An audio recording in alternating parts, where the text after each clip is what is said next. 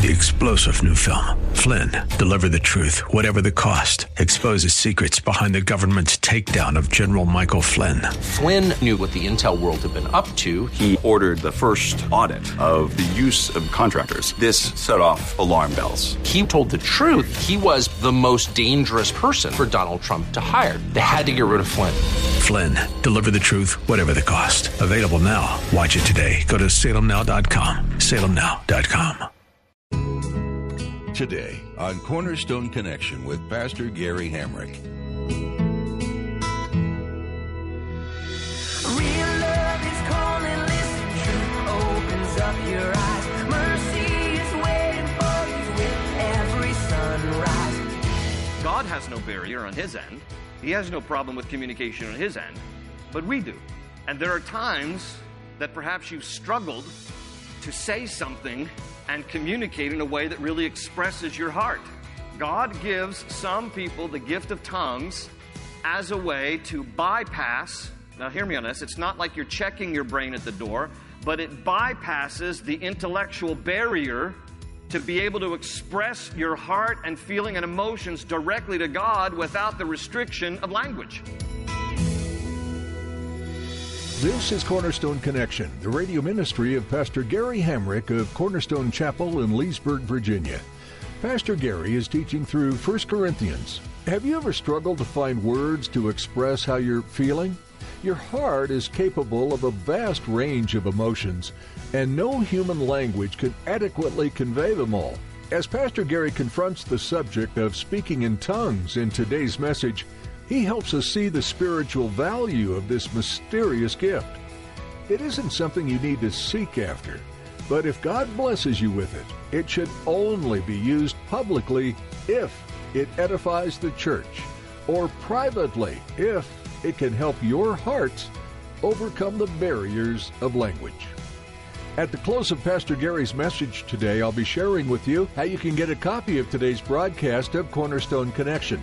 Subscribe to the podcast or get in touch with us. But for now, let's join Pastor Gary in the book of 1 Corinthians, chapter 12, as he continues his message Gifts of the Spirit, Part 3.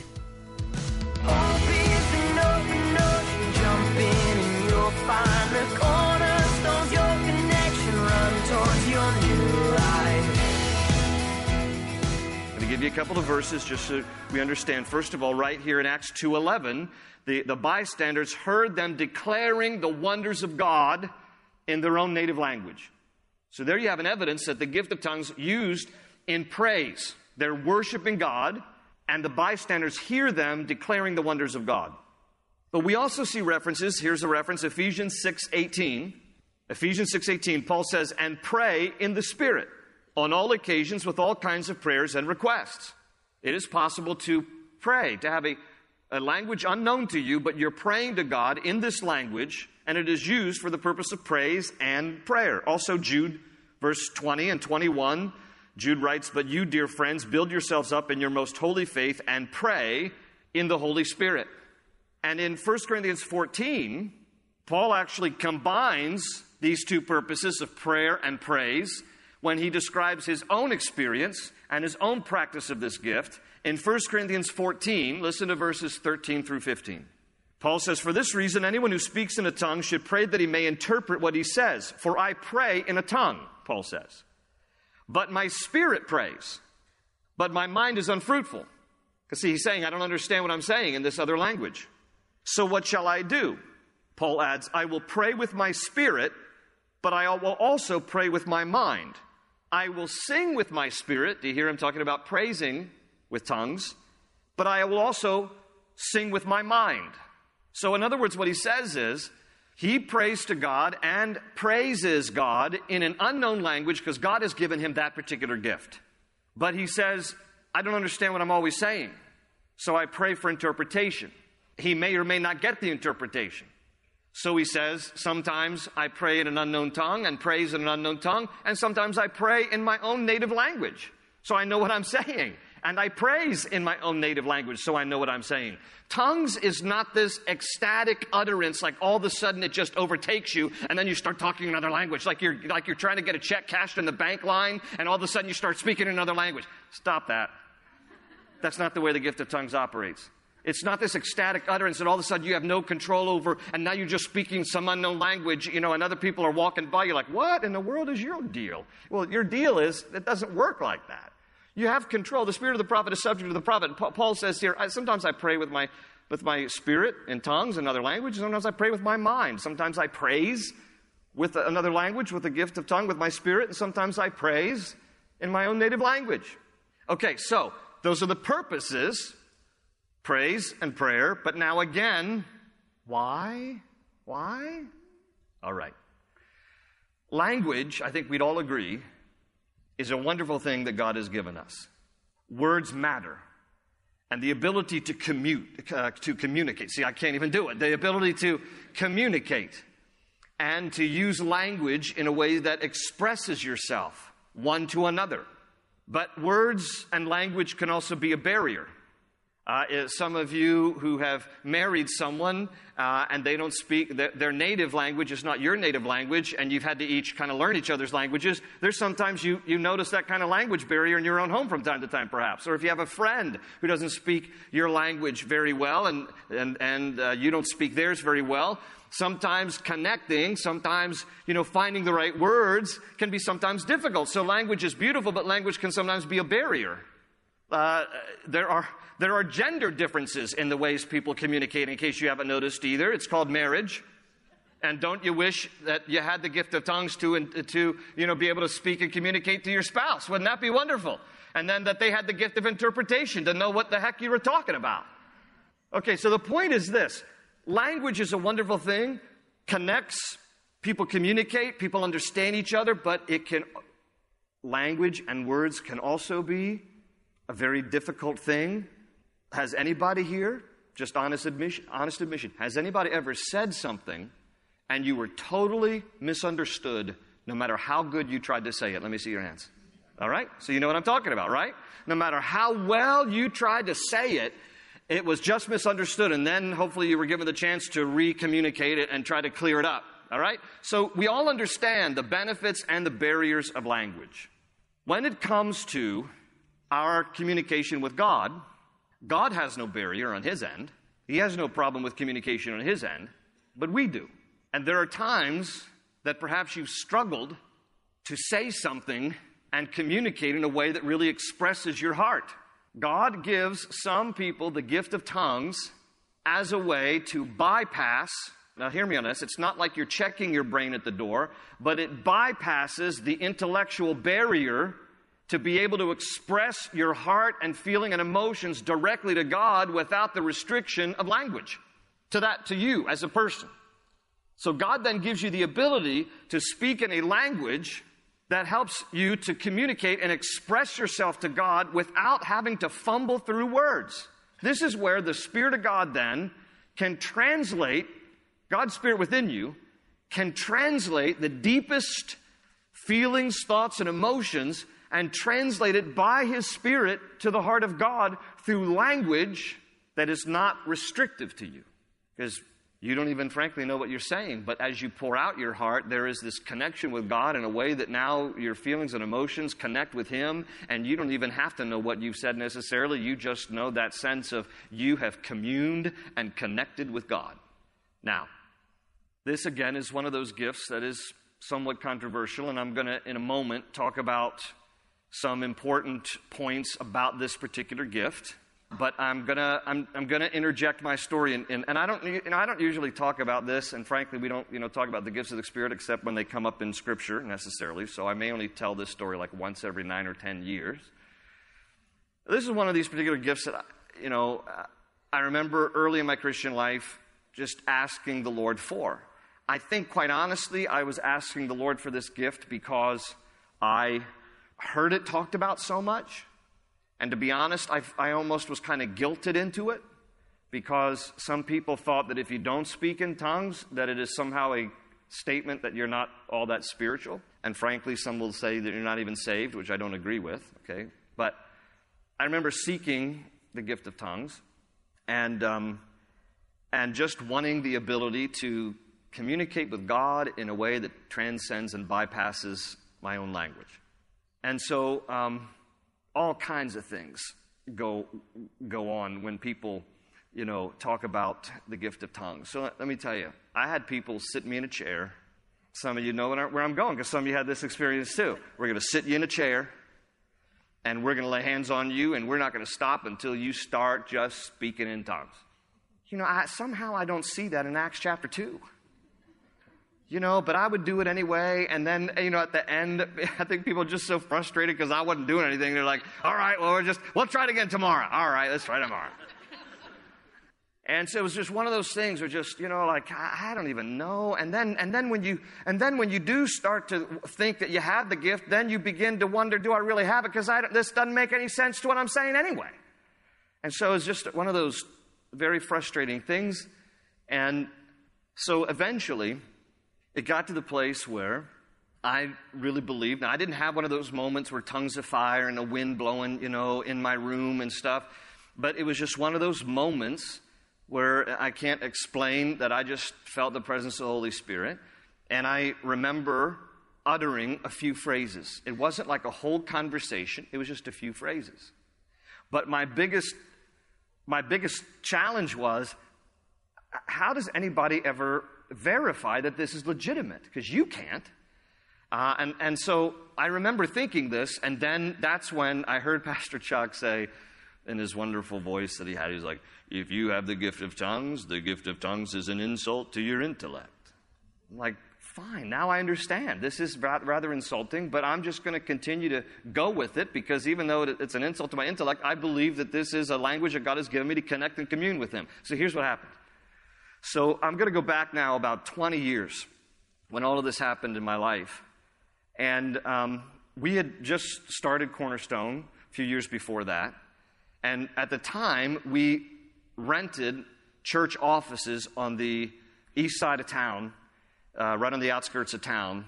And um, I'm in my office one day, and I'm just, you know, in there studying. And the guy from Paramount Pest Control comes through the office building because we're just renting this office, and so you know the landlord is time time to spray the offices down for bugs, and so this guy's coming in, and he's like knocking on my door. Excuse me, do you mind if I spray for pests in your in your office? No, fine, come on in. So he's he's doing his thing, and he and he sees you know some pictures on my wall, and he begins to tell pretty quickly that I'm a Christian, and so he so he says to me, "Are you a Christian?" I said, "Yeah, I'm a Christian," and um, he started asking me questions about about the Lord.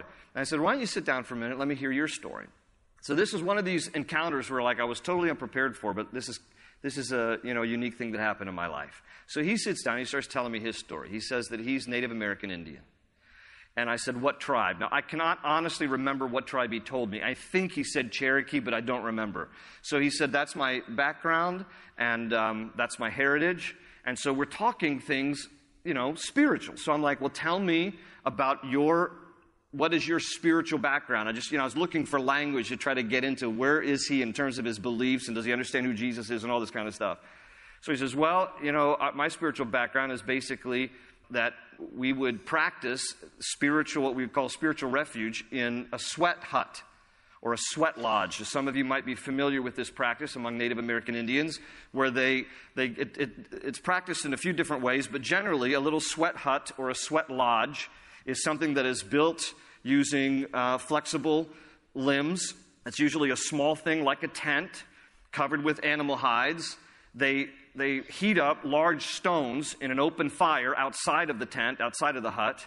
And then when they get these stones red hot, they bring them into the hut.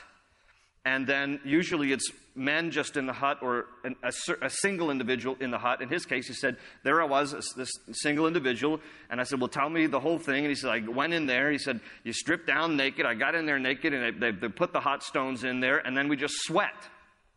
All right? So this is, it was fascinating to me just to kind of learn about his culture. And I said, And then what do you do? And he says, And then we pray. Okay, so, and then you pray. He says, Yeah, we pray. And I said, Would you mind? I just want to hear it. I want to hear your prayer. And so he says, Yeah, sure, I'll just recite to you a common prayer that we pray in a, in a sweat lodge. And he prays.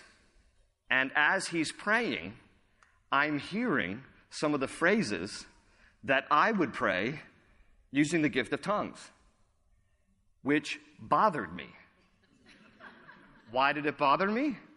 Because I'm now thinking, great, I've been praying to the great spirits of the totem pole. And I started thinking of all the, he's, he's worshiping Mother Earth. And I've been praying to Mother Earth and the totem poles and the spirit of the great eagle. You know, I mean, I mean, that's the kind of thing that's in my mind, at least. And so as he's praying this, I'm, I'm like, oh no, I don't have the gift of tongues at all. I've been praying something demonic, you know, and I just, and I haven't really understood. And so as he's praying this, then I say to him, I say to him, all right, could you please translate that for me? And he translates. And I'm happy to report that as he translated, it was something that you could have read in the Psalms.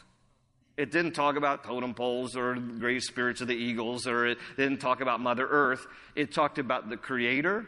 It talked about walking the path towards you. It talked about worshiping the one who has made the heavens and the earth. And it was this beautiful prayer that would have been very generic. It sounded like it could have come out of the book of Psalms.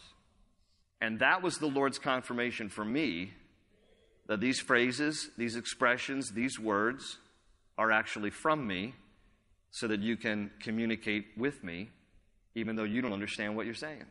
Now, friends, that's my experience. I don't expect you to have to have the same experience. God brought along a guy with Paramount Pest Control to confirm to me what I had been wondering. And that's my story. It is something very private for me. Like I said, outside of nine or ten years at a time, I never tell this story um, because it's private. It's, it's a prayer language, it is a language of praise.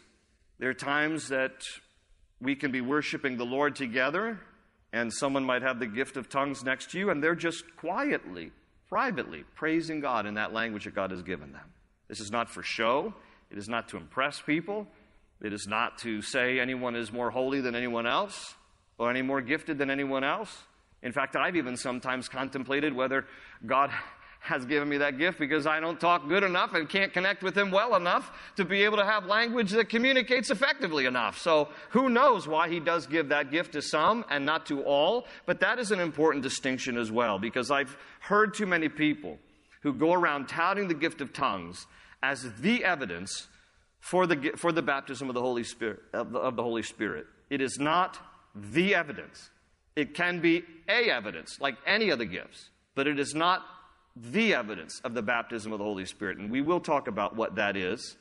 But I first want to share with you six particular rules. And I'm sorry it sounds like this, but these are right out of the instruction here. From, you can go back now to 1 Corinthians chapter 12, and we're going to be glancing also at chapter 14. Six particular rules for the gift of tongues in corporate worship. Because this is a very unique gift, uh, it is important to understand what does the Bible say about its proper use and function.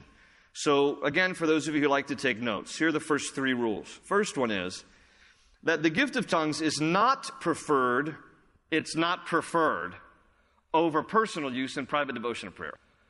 Here's the verse. Go to 1 Corinthians chapter 14. Let God define it better than what I have. In 1 Corinthians 14, verses, uh, verses 18 and 19. Paul writes this I thank God that I speak in tongues more than all of you, but in the church, I would rather speak five intelligible words to instruct others than 10,000 words in a tongue. All right, so in corporate worship, it is not preferred over personal and private devotion and prayer. Secondly, on the list here, it is not preferred around unbelievers or those who do not understand. I also here in 1 Corinthians 14, look at verses 23 to 25, where Paul writes So if the whole church comes together and everyone speaks in tongues, and some who do not understand, or some unbelievers come in, will they not say that you're out of your mind? But if an unbeliever or someone who does not understand comes in, while everybody is prophesying, he will be convinced by all that he is a sinner and will be judged by all. And the secrets of his heart will be laid bare. So he will fall down and worship God, exclaiming, God is really among you. And again, the gift of prophecy is the foretelling of the declaration of God's word. It's what happens typically when we study the Bible and preaching goes forth from the pulpit. It's, it's really prophesying, it's declaring God's divinely inspired word in the hearers of people. That is what will convict people and bring people to the place of contrition and humility and brokenness before God. The gift of tongues, Paul says here, not preferred in the corporate setting. Some who are unbelievers, or some who come in and they are believers, but they don't understand, they're going to think you're crazy. Now, I know this is where some of my charismatic friends will differ with me. There are some churches that are known as Pentecostal and charismatic, and the gifts and the gift of tongues is expressed in the corporate worship service. And some people will ask me from time to time, "You at Cornerstone Chapel, you guys are kind of a weird mixture. You believe in the gifts, but we don't see them operating in the church service." Well, first of all, the gifts of the Spirit can be operational in the church service at any given time. But the gift of tongues in particular is one of the gifts that is not operated in the corporate setting, in the corporate worship service. Why? Because of what Paul writes right here under the inspiration of the same Spirit who gives the gift. He says if people are speaking in tongues, people who come in that aren't saved and don't understand are going to think you're crazy. It doesn't make much sense for people to come into a worship service and everybody around them is speaking in different languages while they're standing there going, What in the world is happening with these people? All right, it just it makes some practical sense. Now, again, my charismatic friends who are a part of different denominations that want to defend it differently will practice it differently. But our conviction here at Cornerstone is this is a gift that Paul says is more for your personal, private, devotional life. He says, I speak in tongues more than anybody else, but in the church, I would rather speak five intelligible words than 10,000 words in a tongue. Don't use the corporate church setting as a place for this particular gift to just be freely exercised. He says there needs to be some limitation to this. Otherwise, people are going to come in and think that you're out of your mind. Number three, he does say that also it should be limited to two and no more than three. In chapter 14, verse 27, he says, If anyone speaks in a tongue, two or at most three should speak, one at a time, and someone must interpret. That leads us also to point number four. One of the rules of the expression of the gift of tongues is that it must be accompanied with the gift of interpretation. That's what we just read. Also, if no one is able to interpret, the speaker should be silent, is what he writes in chapter 14, verse 28. If there is no interpreter, the speaker should keep quiet in the church and speak to himself and God. And then finally, number six, it, sh- it should not be forbidden when exercised among believers with limitation and interpretation. And that's what he writes at the end of this uh, chapter in verses 39 and 40 when he says, that therefore, my brothers, be eager to prophesy and do not forbid speaking in tongues, but everything should be done in a fitting and orderly way. Now, at that point, some of you might say, well, obviously, then, if it's not to be forbidden, how can you say that it shouldn't be expressed in the corporate church setting? Because the corporate church setting also has different facets to it.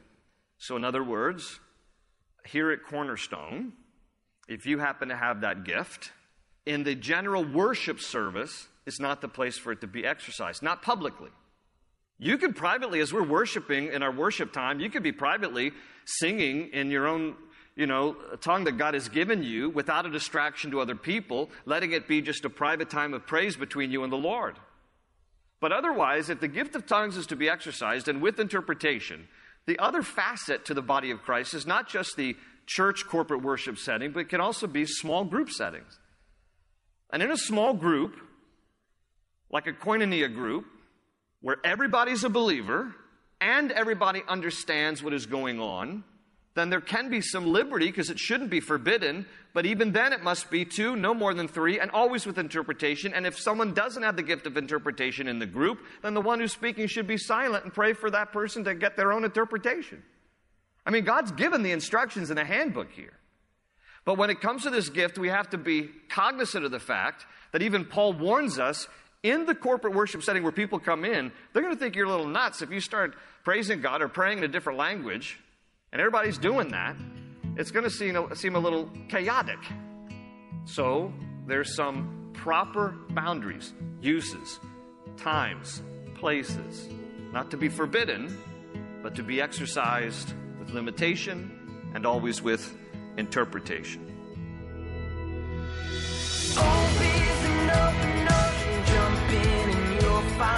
Cornerstones, your connection, run towards your new. We hope today's message from the book of 1 Corinthians has blessed you and drawn you closer to Jesus. Pastor Gary has more to share, but this is where we need to end for today. Feel free to read ahead before you join us next time on Cornerstone Connection. If you'd like to listen to this message again or explore other teachings from Pastor Gary Hamrick, just visit cornerstoneconnection.cc. Again, that's cornerstoneconnection.cc. You can even download our mobile app to stay connected to the truth of God's Word everywhere you go. If you're in the Leesburg area, you're invited to join us for our weekly gatherings at Cornerstone Chapel. Come by on Sunday or Wednesday to spend time in worship, Bible study, and fellowship with your brothers and sisters in Christ. You'll be able to find service times and directions on our website. Again, that's cornerstoneconnection.cc or give us a call. We can be reached at 703 771 1500. And when you call, please let us know how we can be praying for you. That number again is 703 771 1500. Would you pray for us too? Please pray that we keep our eyes always on the truth of who God is and that we move forward only by His power. Thanks for praying, and thanks for tuning in today to Cornerstone Connection. They say you're a wandering soul, that you've got no place to go, but still you know, you're not alone.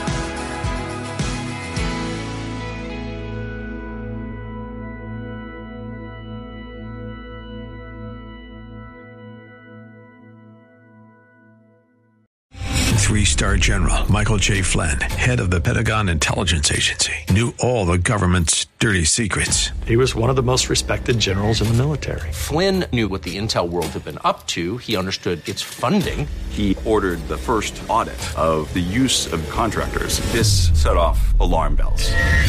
The explosive new documentary, Flynn, Deliver the Truth, Whatever the Cost, uncovers the facts behind this scandal. Flynn told the truth. He was the most dangerous person for Donald Trump to hire. I find out the worst enemy that I'm going to face in my life is right here in America. They took my assessment and they wanted me to change it. And I was like, I'm not changing it. They had to get rid of Flynn. With in depth interviews, archival footage, and never before seen personal records of the man behind the headlines. I just felt like I was drowning. Flynn, Deliver the Truth, Whatever the Cost. Available now. Watch it today. Go to salemnow.com. Salemnow.com.